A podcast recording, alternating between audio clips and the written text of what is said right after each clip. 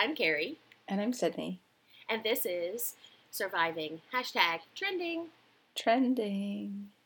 I think we are all super familiar with this word, especially thanks to hashtag Twitter.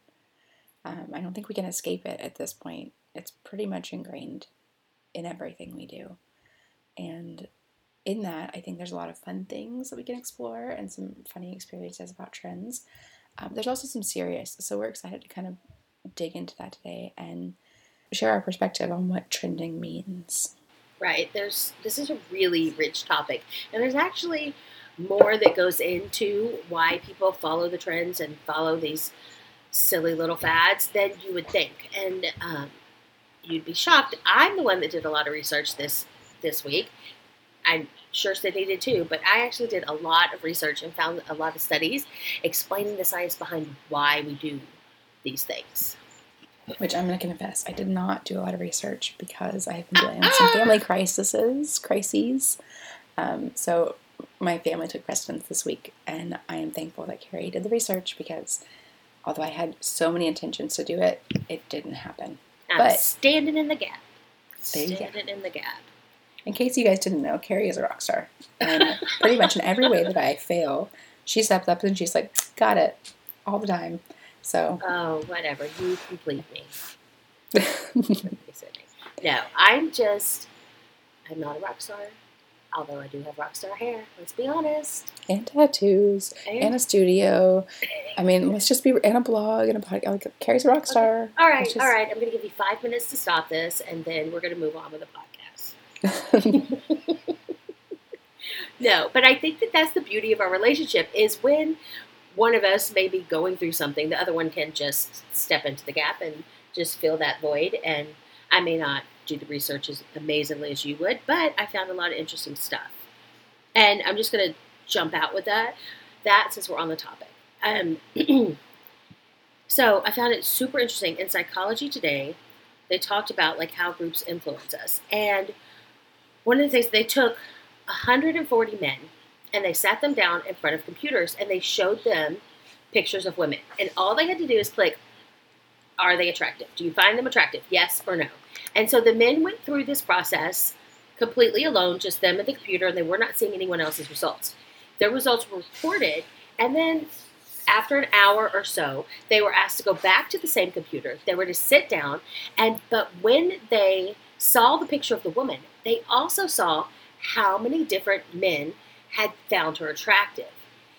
And the amount of women that men either found more attractive as a result of what their peers were doing or found less attractive as a result of their peers were doing went up exponentially.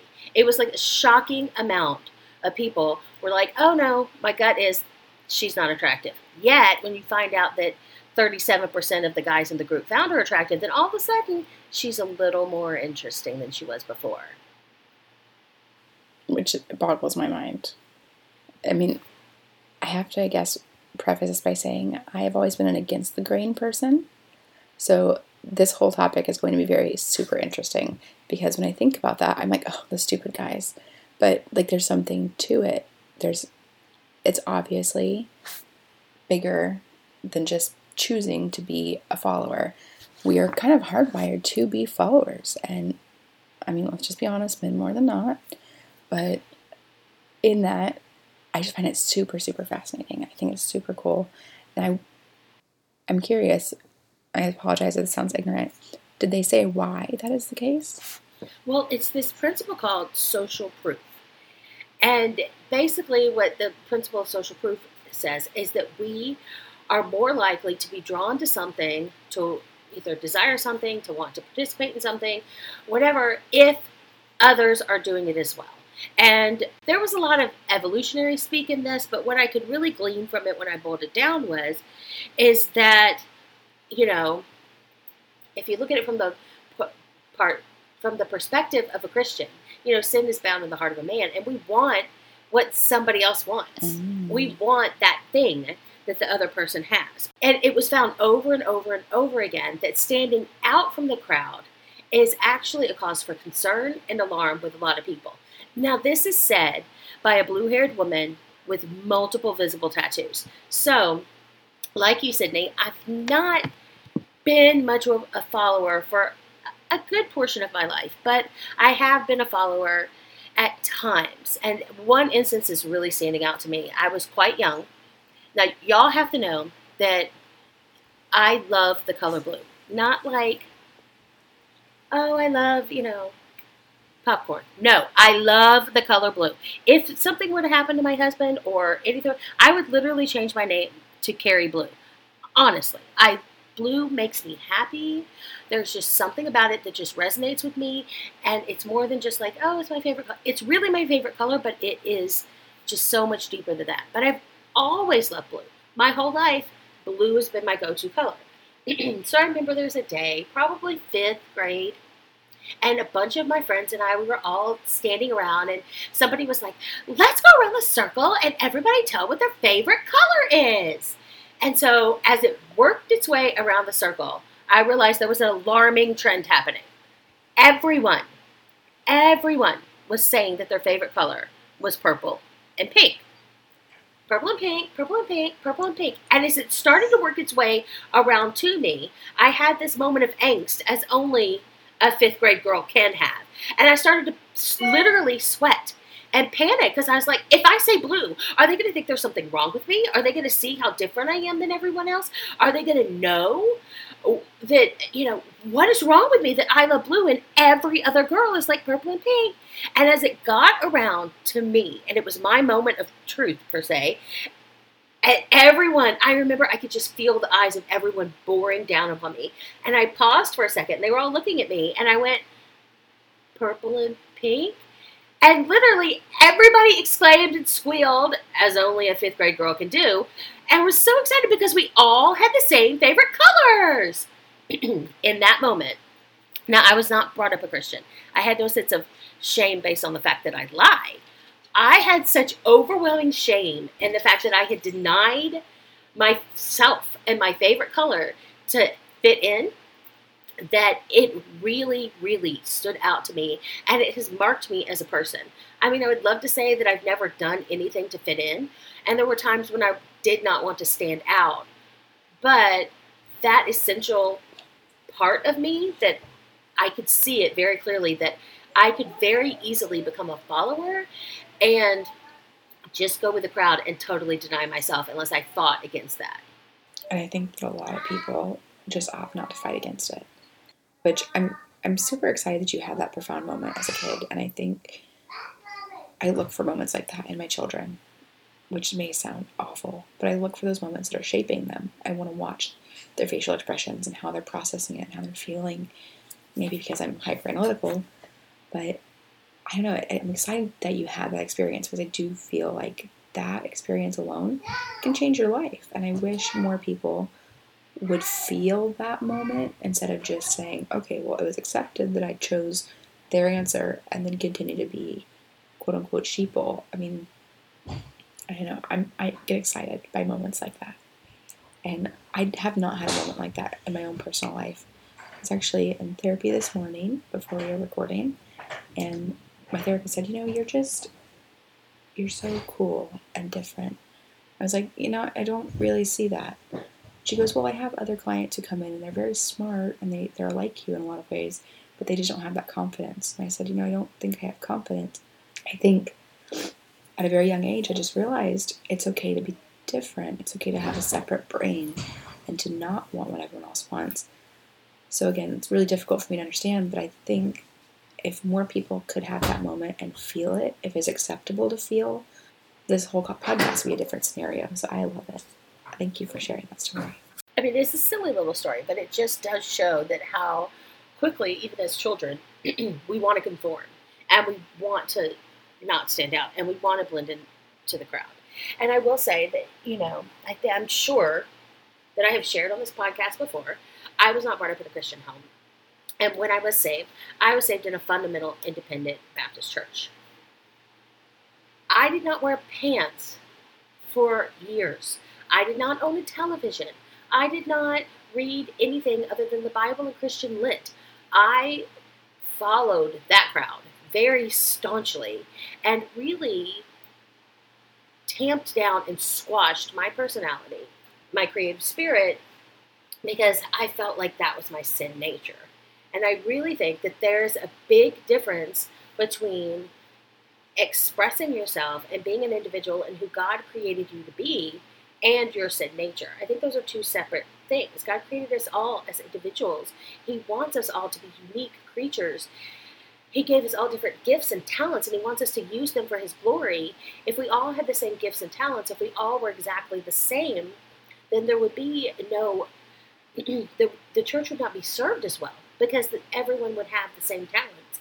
The church would be in great need. So I think there's a need for people like me who don't necessarily just go with the flow or who don't aren't afraid of standing out, who aren't afraid of being different, but who desperately love Jesus. And I think it's important that there are people who can look at me with my blue hair and my visible tattoos, and they can say, okay, if that lady is welcome in her church, then I know I've got to be welcome there. Okay, so I agree. I think a lot of people um, in the church, particularly, want to fit that worldly like view of what you should be as a Christian and how you should go to church and how you should dress and how you should do your hair and the speak that you have.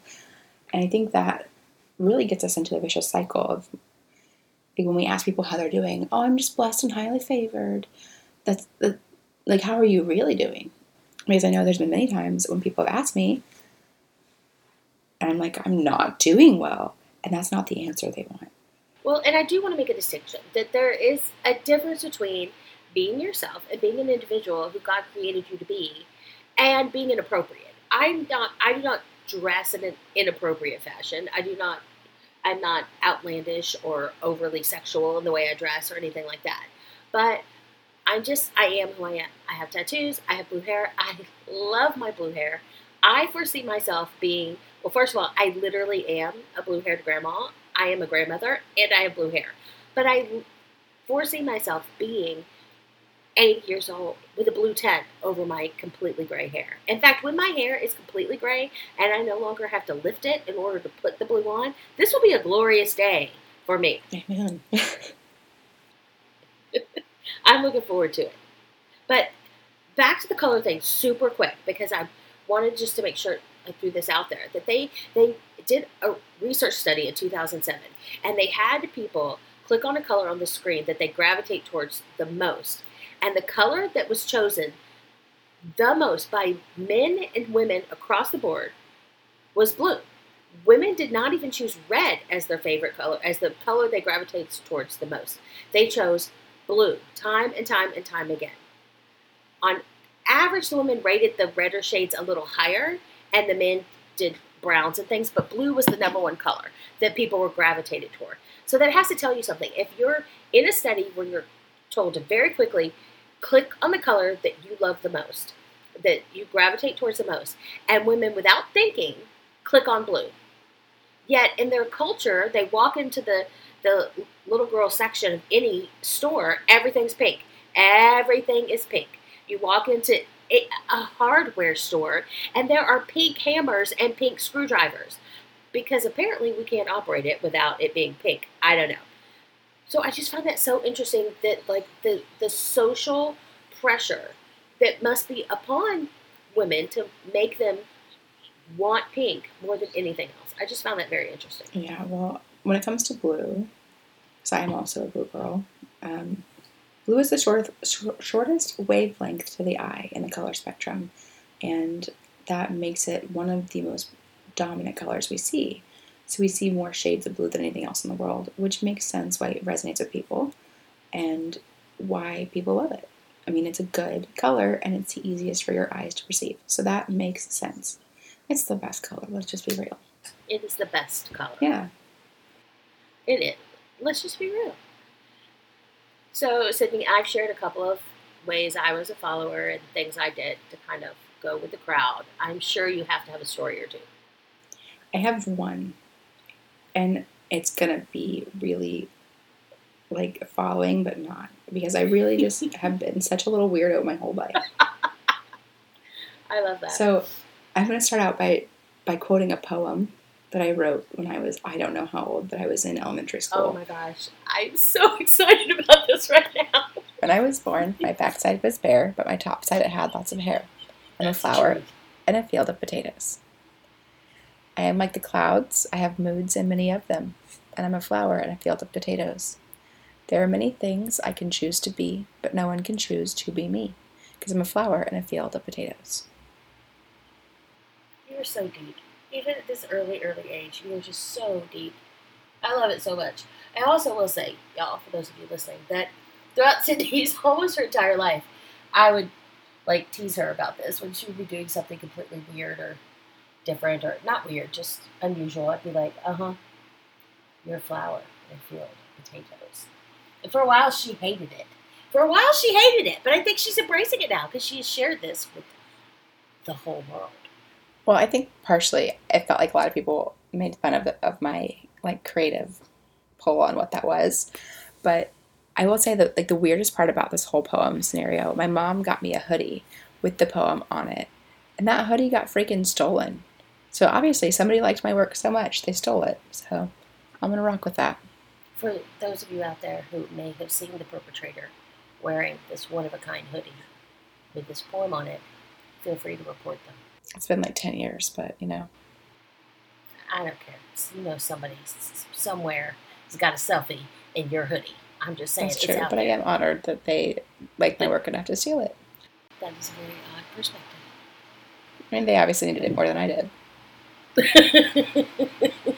they were really cold. Like they obviously needed it. they did not need it. they were thieves. Oh my gosh. Okay.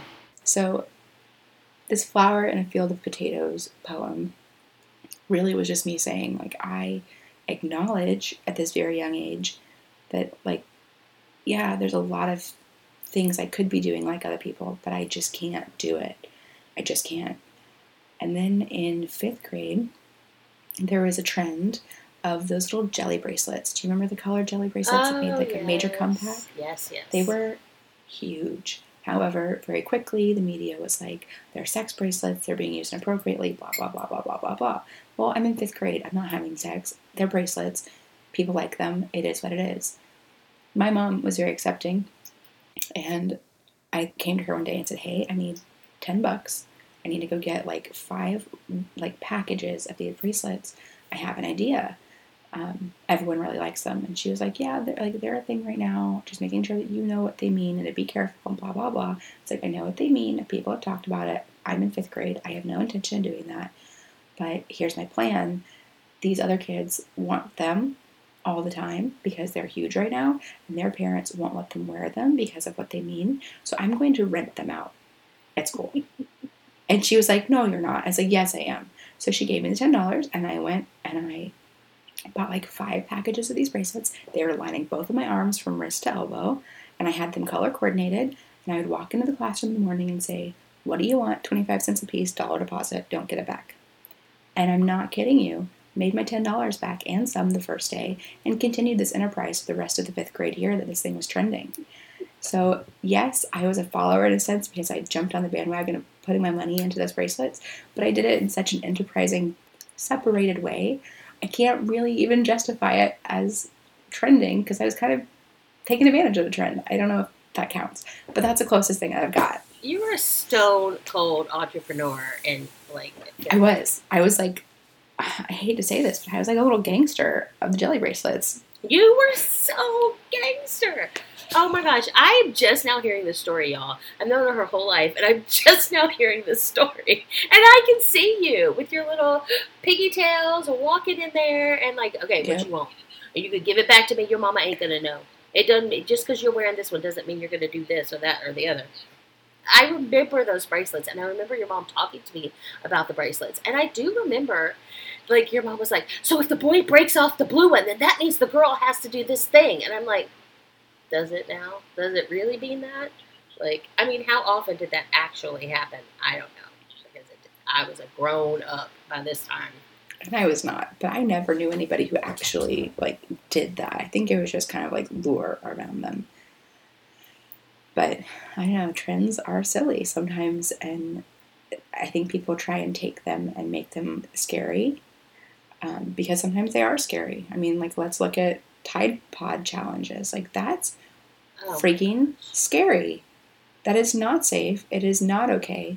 You're doing damage to your body. And for some reason, like people are doing this ridiculous thing. So trends can be scary, but I don't think they have to be. I think that you can just let them be trends because they're going to come and they're going to go and they're going to be seasons. Absolutely. I think that, that we have this innate fear of what we don't understand. So if we look at something and we're like, well, I don't understand why this is a thing, you could either just go, huh, I'm just not into that, or you could be like, why is this a thing? And you could, you know, remember that old phrase, you look for a devil under every doily? Mm-hmm. You know, you're looking for something to be wrong with it. Like you're looking for there to be a reason why this thing is bad and it's from the enemy and it's trying to lead us astray.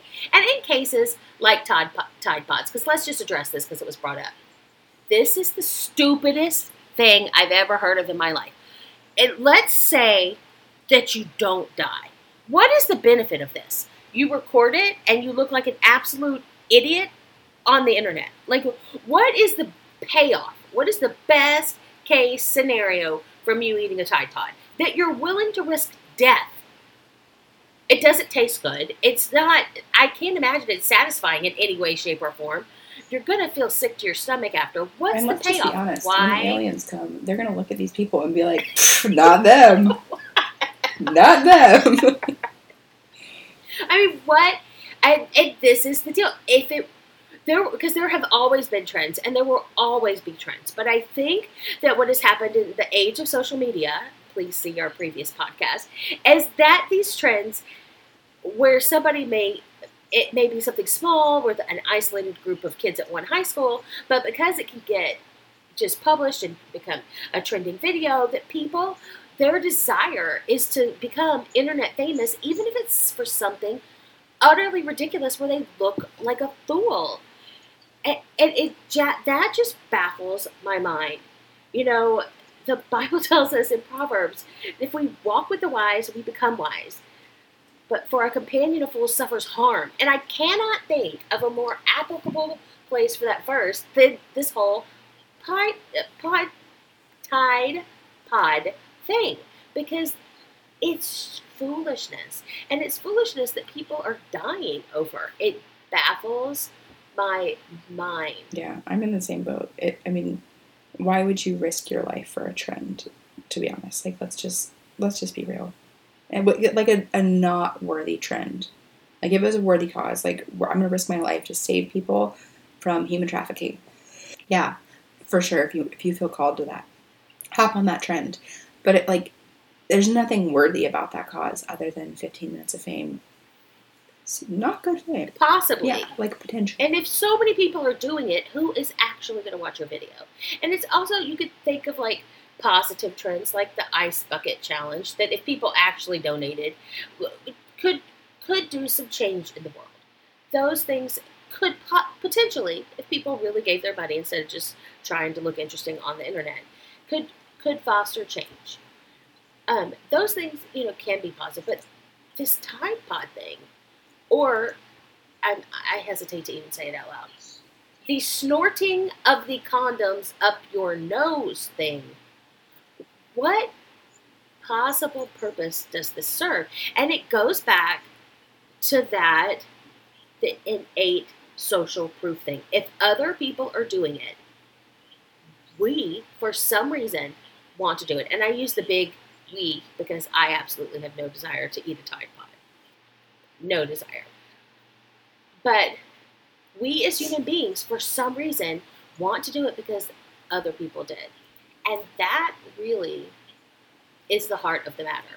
Do we want to do something that is edifying to Christ, that is furthering our life and can further the gospel? Or do we want to do something that's ridiculous and we're only doing it because perhaps somebody might make fun of us if we don't do it, or because we want to have a, a video that's trending it's just that's what is the heart matter behind these trends that could potentially be harmful? Right. I think it's the absolute perfect question is what is the heart matter? I want to go back for a second, something I thought about when you were talking about the devil under the doily. It just occurred to me that it's very possible that if you're having that like intense reaction, like what's wrong with this thing? Why is it bad? even if it's something that's completely innocent and harmless, it may be your instinct saying, I don't want to go with the grain on this one. It doesn't have to be bad just because you don't want to go with the grain. It's okay to just not go with the grain. Um, right. It doesn't have to be inherently evil.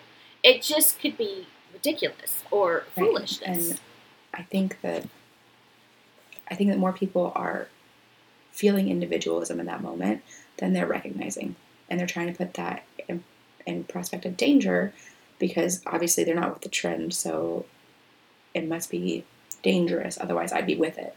But really, I think that that's just your intuition saying, I want nothing to do with this. I think that's okay. So it just kind of hit me. I wanted to kind of touch back on that. But I agree. I think that's a very valid point. I really do. I yeah. like that. I do think, though, that the heart matter is like the most important question we can ask ourselves about anything. Why am I eating this third tub of ice cream?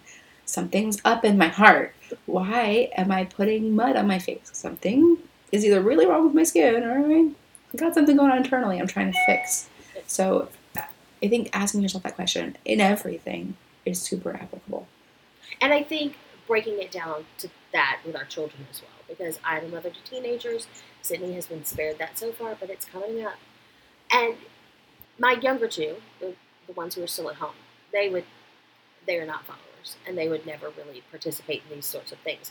But if I were to sit them down and were to try to explain the dangers of this to them, I think that that is the way I would go about it. I would be like, what would possibly make you want to participate in this? And where do you think that influence is from? Do you think this is going to like glorify God in any way? I mean, the chief purpose of man is to glorify God. Is this going to glorify God in any way, shape, or form, or is it just going to help you to like have? I don't even know what the word for it now is, but street cred with your friends. I'm dating myself, I'm sure, with that one, but you know. I think street cred's still used. Like I hear it sometimes, I but I don't know if it's used in a joking way. I think it's ironic. Okay, I, I for those of you listening, I ironically used street cred earlier. I just want to like state that. mm-hmm. That was it. It was an ironic street cred yeah. usage. Okay, speaking of street cred, I have to talk about this one instance I saw, and I was a first-hand witness to like, a, like a trending stampede. So I had a, an I'm appointment, so and I had to kill. I had to kill a little time before my appointment.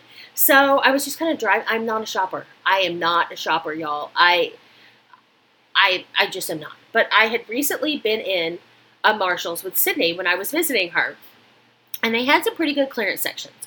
And so I was driving by Marshalls, and I was like, maybe I should pop in there, see if they have anything for the blog, you know, like cute cutting boards or serving platters or something. And it would be worth going in there because I do have this time to kill. Normally, I would not I I don't think I'd ever been in a Marshalls before Sydney took me in one when I was visiting. Shout out to Marshalls. And by the way, she she took me in like five times. Let's be honest. I was there for three days. We went there so many times. It's we went to too many stores. But that that's an aside. So I so I pull up and there is a line out the door of women and their children. And some of them, some of these women start running to get to the line. Like they're they want to beat the woman that's walking next to them. And I am like, what the frickety frack is going on here? Like, I have no idea. So I just kind of sat in my car for a moment and witnessed the spectacle because the store had not opened yet, but it was due to open in like two or three minutes. Literally, probably about 75 to 100 women just grouped around the door just that you the the feeling of excitement was palpable in my car i could feel it i was like what is happening here? I don't I didn't know if a famous person was going to be in there. I didn't know if the pioneer woman was going to be signing something up in here. I don't know what's happening. So I wait till they open the door and the stampede is over, and then I mosey on in. And when I walk into this store, it was pandemonium, folks. Women had carts. They had thrown their kids in the carts. They were running through the aisles. They're they're going up to these shelves and they are clearing the shelves, just scraping everything into their carts. Women are squealing with delight. They're yelling at their friends, It's over here! It's over here! It was like insane. So I'm like literally just walking around feeling like a, a, an anthropologist, like studying some strange culture because I have no earthly idea what is happening. So after the furor dies down and the women are being more calm, they've congregated near the front of the store. And I could hear them saying, Well, okay, I have eight of this, and I will let you have one of them if you let me have that one over there. And so I kind of walk up and I'm kind of trying to look, and I, I still don't get it, y'all. I still don't get it. So I asked one of the women on the fringe, I said, Excuse me, ma'am, y'all are clearly excited about something. I just don't know what it is. Could you just fill me in? And she goes, Oh, it's the Rae Dunham pottery. And I'm like, Is what? Now, now that she's pointed it out to me, I see it everywhere. But it wasn't on my radar. It wasn't my a thing. and she's like, it's Rae in pottery. It's this really popular pottery, and people want to buy all these specific pieces, and people will get it, and then they'll sell it for three times, you know, what it's what they bought it for on the internet, and it's just this really, really big thing. And we barter and we trade, and we have a Facebook group, and we all communicate. I came from Katy. Uh, for those of you who don't know the Houston area, she drove an hour and 20 minutes to get to this store to buy this Rae Dunham pottery. So I start to look in their carts and just glance at these things, and I was like, okay. And later on, I came home and I was like, I'm just going to Google this and just see what this is about. And for those of you who love Rae Dunham pottery, great. But it is the most simplest thing in the world. It is just white pottery with a word on it, like a coffee mug with the word coffee, or a coffee mug with the word tea, a butter dish with the word butter. Now, God bless Rae Dunham because this stuff is selling like hotcakes. These women, uh, yes, hashtag amazing. These women were like in a furor over this stuff, and so as I went to my appointment and went on without my day, I was like, would these women care about this butter dish or this coffee cup or this platter if all the other women didn't care about it. If you just walked past it in Marshall's, completely oblivious to the idea of what it was, would you care about it? Like, if I walked past it and I saw this platter that said, serve. Platter. platter! Would I want that platter? Probably not. But the fact that all these women were clamoring literally for half a second, and I am not a follower, y'all. But for half a second, I looked at it and goes, and looked at it and went, there has to be something interesting about this. There has to be some intrinsic value to it. Otherwise, why are these women freaking out?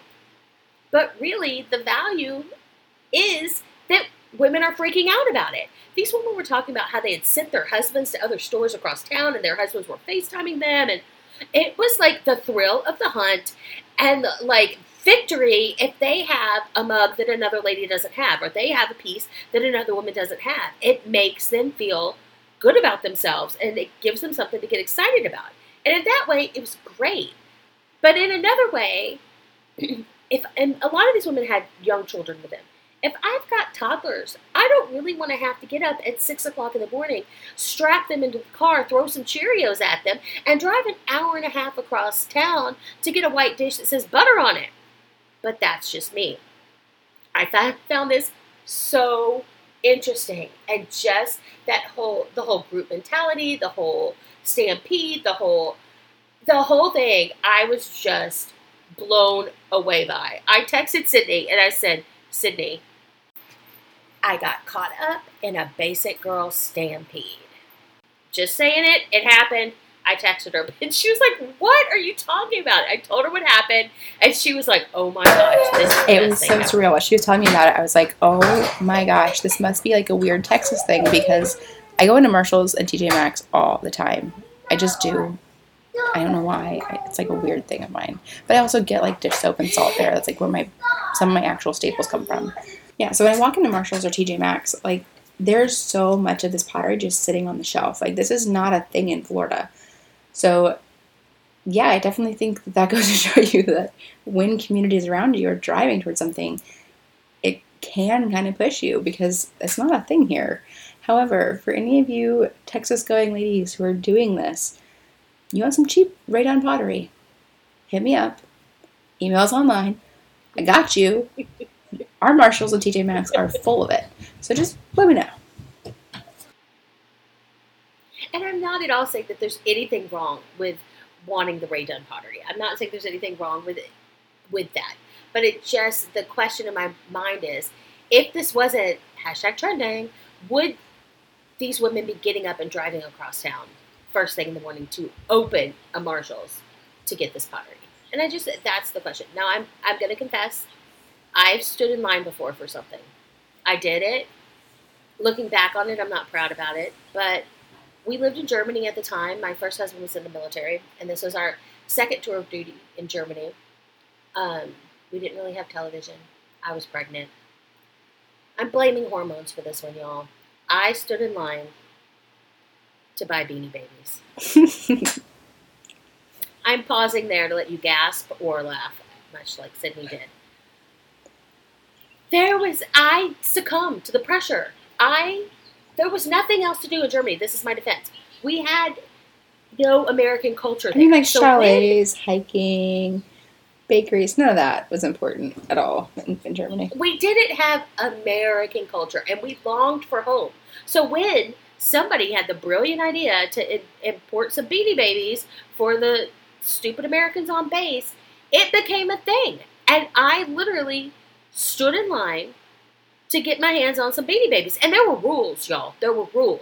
You couldn't buy a bear unless you bought five other beanie babies. And you only you could only get one bear per person unless you bought like some other item. It was like crazy. I made my husband stand in line with me to get because I wanted two bears if they had two bears. And we drug our son to this because potentially we may need to get three bears. But if we got three bears, that means we had to buy 15 other beanie babies, y'all.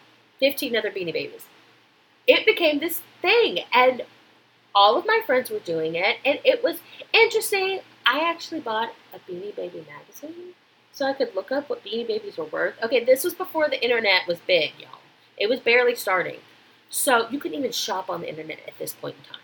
That's how long ago it was. I know some of you are thinking, what? There was a day and age when you couldn't shop on the internet? Yes, this is the day we were living in. There was no Amazon. There was no Amazon. I couldn't get anything from America, so these beanie babies were there, and I wanted them. But I remember the day, my son's favorite one was this frog. I could still see this frog to this day. So we had these little heart shaped plastic protectors that went over the tags because, you know, we were those people, y'all. And my son had this frog, and the frog was actually, at the time, supposedly valuable. Now, I'm aware that something's only worth what someone will pay for it, but this frog was his favorite one, so I tentatively let him play with it. But I was like, "You've gotta be careful, you gotta treat it nice, because this frog's gonna be worth money one day. And I remember we had a two story house, and he was playing on the stairs. And I remember the moment, and it couldn't have been more poetic for what type of beanie baby it was, that he threw the beanie baby into the air. It went end over end over end and landed in the mop bucket with a ginormous kersplash. It it Oh. was this moment of like, oh no! Like if I could have gone in slow motion and batted away from the mop bucket, I would have because I was so like into this beanie baby thing. I remember I had pictures of when my um, son was born that we like surrounded him with beanie babies like something out of ET. I'm talking about beanie babies and ET. I'm totally dating myself, y'all.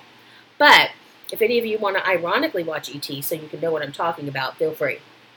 But there's this scene in the movie where where the mom comes in the room and ET's hiding, and but he's hiding amidst all the stuffed animals, and so she doesn't see him. And so we did that with my baby and Beanie Babies. So there have been times where I followed the crowd. Now I wasn't eating the Tide Pod, y'all, but there wasn't anything inherently harmful about it. Could I have used that money towards a better goal? Probably, but it made me happy in the time, and so I can see the benefit of the pottery or other various and sundry things. I'm not at all like hating on people who enjoy these things. I just think that we need to be balanced in what we do. So, quick note Legs the Frog, circa 1990s, is worth 80 bucks now. That's 80 bucks I could have had right now if that frog hadn't gone in the mop bucket. Yeah, I just thought Blue hair ain't cheap, y'all. Could have used that money. So, there's a particular Legs the Frog. I don't know which one you had, but it's $700. We had the first one. We had the original legs. Okay, so yeah. That one was Okay, you just broke my heart, Sydney. I'm sorry. Why do you have to hate me so much? So bring this up during the podcast. I will have to find some way to persevere. But That's now I'm really like thinking about this. Seven hundred dollars. If I only took it from my child and not let my child enjoy his toy and put it on the shelf, we could enjoy seven hundred dollars right now. Mhm. but it's seven hundred dollars worth the joy and happiness he had in destroying that and having such a good time with the toy. like, can you put a price on his happiness? Like, let's just be real. This is what people say when ads they snort condoms. I'm just saying. you could be entirely correct on that. Any mother who says he's okay, he's just happy snorting that condom, you may need to reevaluate your parenting if that's how you feel. But Pray. Just a little bit of prayer. just a little bit, maybe some fasting. Maybe. It's just uh, maybe.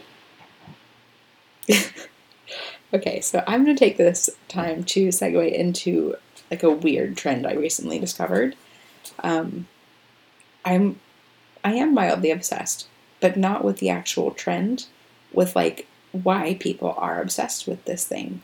And I'm sure a lot of you have heard of it. It's called That Poppy. This I will confess I've never heard of it. So I'm gonna get to be like an innocent person on the sidelines, like as she explains this, and I can react as you may react if you haven't heard of it. So, if you haven't heard of that poppy, at first I was like, this is awful and weird and maybe like the worst thing I've ever seen. It's like super subliminal, messagey like feel. Okay, but what is it exactly? Like explain what it is exactly. Right. So, so that poppy is essentially like a 23 year old blonde girl who stands in front of a camera and looks into middle space, which, if you don't know, looking at the camera is like dead space, like you're looking on. If you turn kind of like 45 degree to your right or left and you're looking in open air, that's called middle space. So she like looks in middle space and she addresses the camera as if she were supposed to be looking at it, but she sounds almost like computer esque, almost like you'd expect Siri to be in body. And she just like repeats things in a very monotone, flat way until it literally has no meaning because she said it in, in the exact same way or in different ways, saying the same message, and they're like very obvious things. It's just kind of creepy at first glance. Eh, but like this is exploding on the internet. People love her. Like her videos have 15 million plus views.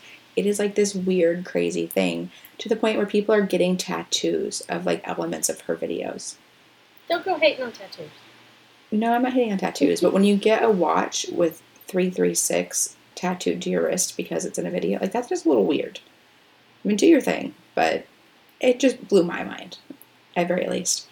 However, as I started like digging into this and watching videos, I started noticing kind of like a central theme that every video was kind of poking fun at pop culture today and at government today and at like what's acceptable today and like its big trends and big themes like she was deliberately calling it out but in a very passive way and i was like okay i can kind of get behind this this is kind of interesting so as i look further into it essentially poppy is just the puppet i don't think any of like to the best of my knowledge which most of it's very secretive which is kind of adding to that element of strange but to the best of my knowledge what i could research she's not the actual creator behind any of this. There's a guy working with her. He's the creator. I think he's very angsty.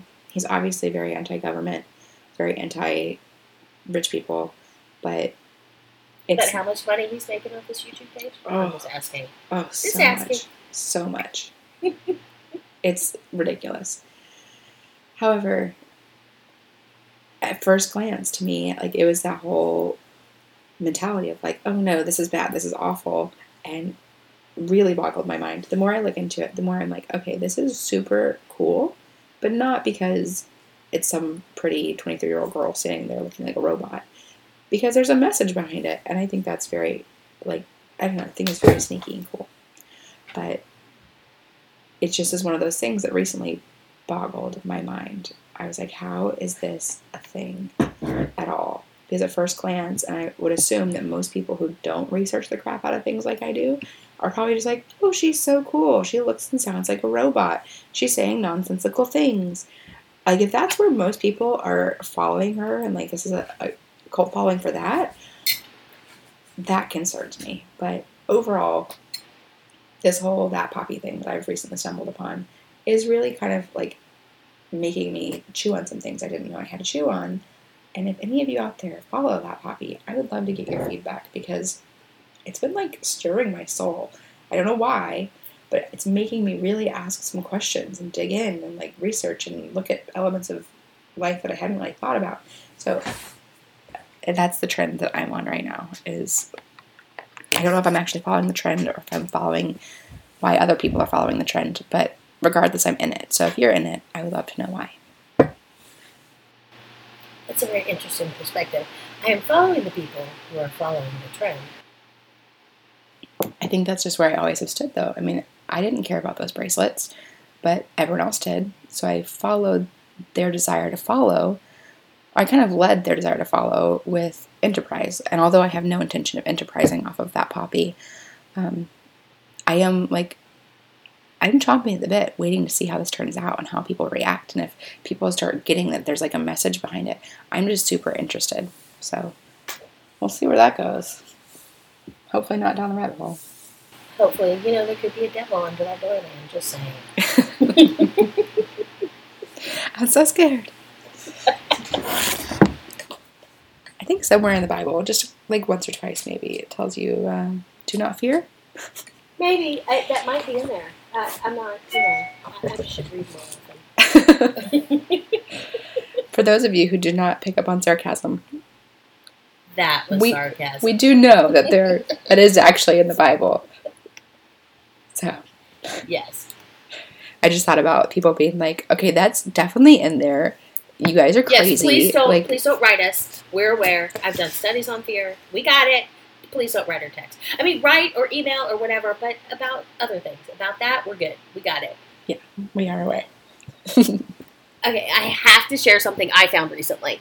And this thing blew my mind. It was the freakiest thing I ever saw. I literally, we watched it before we went to bed, and I was flabbergasted. My husband turned it off, started to walk and turn off lights. I'm like, wait, we have to discuss this.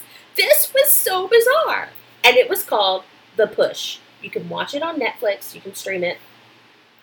It was so interesting. The basic premise behind it was about how we, through manipulation and social pressure, we can get anyone to do anything. And the show opened up with your there's two men kind of sitting on a roof somewhere and they're looking into a coffee shop. And one of the men calls the manager of the coffee shop on the phone and he says to him, Do you see the woman? Do you see this woman with the red pram? Uh, For those of you who don't know, a pram is a stroller in Great Britain. So he's like, Yes, yes, I see her. He's like, Okay, I want you to um, call me on your cell phone so that this phone is free. And I then I need you to follow my instructions. And he's like, Okay. So he calls him on his cell phone. He's like, Okay, I want you to go up to the woman and I want you to tell her that she was a phone call. And after you do that, I need you to take the pram and walk out of the cafe. And he's like, What? What are you talking about? And he's like, This woman is a well known child abductor. This baby is in danger. You have to take the baby. You have to walk out with this baby. And he's like, I'm, I'm very uncomfortable with this. And the guy kept pushing. He said, Take the phone to her, tell her she has a phone call, and my colleague is going to be on the line, and then take the baby and walk out of the coffee shop with it. And the man did it with literally, at the most, two minutes of instruction and pressure. The man just said over the phone, he was an inspector with the so and so police department. The man literally stole a baby in a stroller. Now, the woman was a plant, the stroller was a plant, the baby was a lifelike doll. But with two minutes of pressure, they got this man to kidnap a child and walk out of his place of business with it. I was hooked. I was immediately hooked on this show, and I desperately wanted to watch the whole thing. So they do this elaborate scenario, and right now, spoiler alert: if you don't want me to spoil it, then fast forward through the next few few minutes because I'm going to spoil it. So they do this elaborate scenario where they get this this man who has an IT company, and they bring him. They talk to him about this this charity, and this would be a great opportunity for maybe to donate some work, but to get lots of exposure to very famous people. And they bring him into this scenario, and they put him through this myriad of like situations and tasks to like make him end up being subservient to the to the main guy that's acting in the scenario. Everyone in the scenario is an actor except this one guy. And they just they get him to do this one small thing and then he does the next thing and the next thing and the next thing. And the big question at the end is will he push a man off a building for someone he's just met? It was so interesting. So we follow this one guy's whole story through the whole thing, and, and they put this guy through the ringer, y'all. I'm not going to tell you everything because I would love for you to watch it, but they put this guy through the ringer, and then at the end, they're like, "You've got to do it. You've got to do it. You've got to push him. You've got. This is the only way to save all of our situations. It's the only way to benefit this charity." And they're like, "Either do it or leave." And the guy says, "No, I won't do it," and he walks off the roof, and he's like going to go home and just deal with the consequences of the other actions that he's done. Well, they stop him and they tell him that it was the whole show, and the guy's like, "Oh, okay, da da da." But then they had done it with four other people. Now we don't follow their entire story because that would be very boring and repetitious. So there were five people total that they did this scenario with, from manipulating them and controlling them and getting them to do one little bad thing that they wouldn't normally do to another to another to where they're to the point that they're asking them to to kick a corpse to make it look like the person fell, to finally the big push at the end, literally, to see if they would push a man off the building. Everybody else, except for the first guy they show, pushes the man off the building. Every single one of these people commits murder in their heart and mind because they shoved the man off the building thinking he's going to die.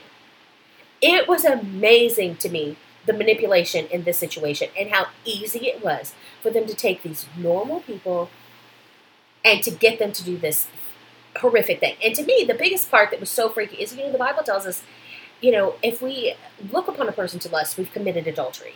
If we think of murder in our hearts, that we've committed murder. So even though the man was hooked up to to cables and didn't really die, these people had the intent to commit murder.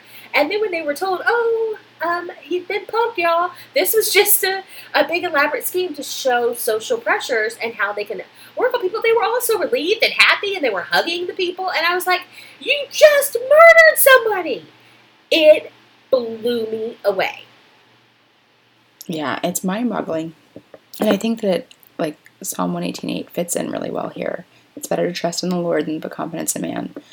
They were putting confidence in man to their detriment, to the point of murdering somebody. Like that is mind-boggling.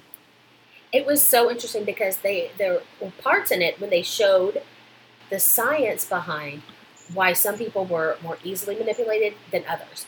And they had three plants in a room and there was a long line of chairs and they were filling out paperwork to be on a show.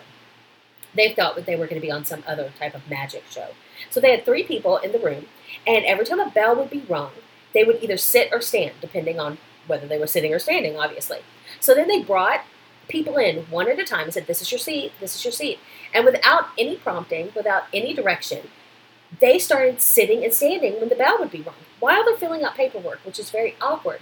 But they were just doing it because they saw everyone else doing it. And the people who either sat or stood and did not conform to the ringing of the bell, which is very Pavlovian, by the way, they were like, "Thank you for coming. Thank you very much. Have a nice day." They like sent them on their way because they were clearly these people are not going to cave under social pressure. So they did weed out people who might not respond the way they wanted to respond. And in the case of the one man who didn't push the guy off the building, they were really surprised. But they had there were little acts of defiance along the way. They were where they were like, "I don't know that he's going to do it. I don't think he's going to do it." But four out of five people were able to be manipulated enough to push a man to his death. Four out of five people. I found that beyond, beyond interesting. And I. It just drives home that trending thing. Like, like it is all manipulation. It really is. It's it's social pressure on what what to buy, how to act, what to wear. I mean, to the point of potentially murdering somebody, which is a little and, terrifying. And granted, this is an extreme example, and I don't think for a second that if your child is like snorting Tide Pods or condoms filled with Tide Pods, because that's going to be the next thing. You heard it here first, folks. If you're while being and like water. you know they had displayed the Tide Pods and condoms on Rae Dunn pottery. You know, if your child is doing these things, I don't think that they have the potential that they're going to be pushing people off of buildings next. That's not what I'm saying. But what this show really highlighted was how easily some people are to be manipulated.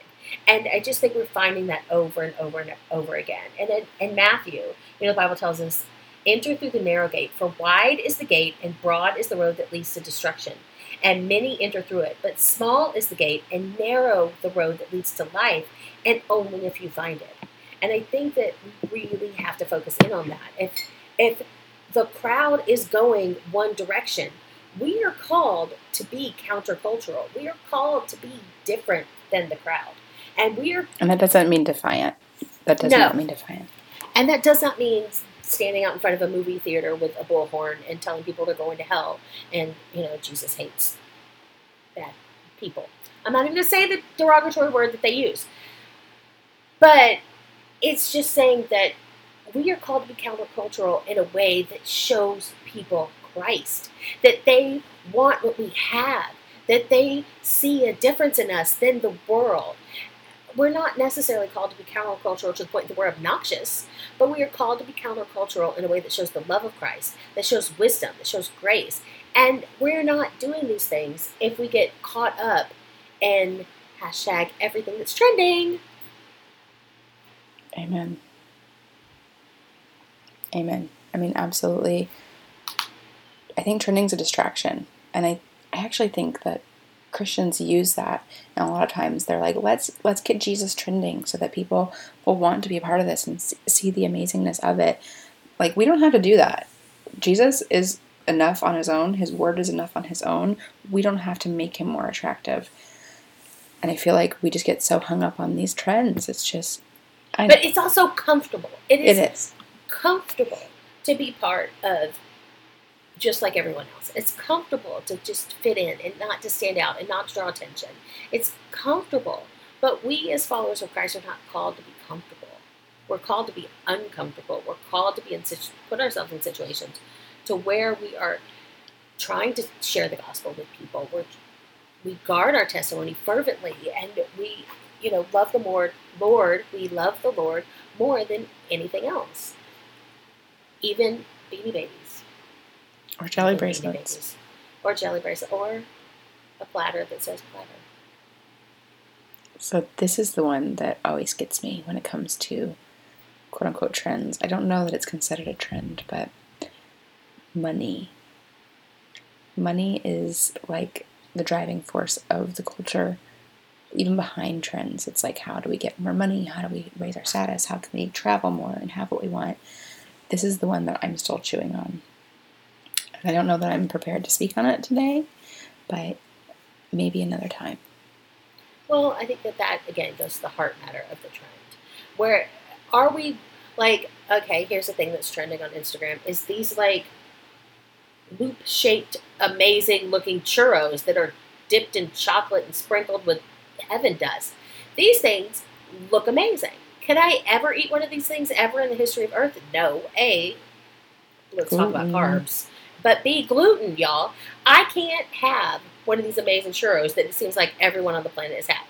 I just, unless I make it myself, and let's be honest, at that point I'm going to be tired of the churro and not want to eat it because I've had to work too hard for it.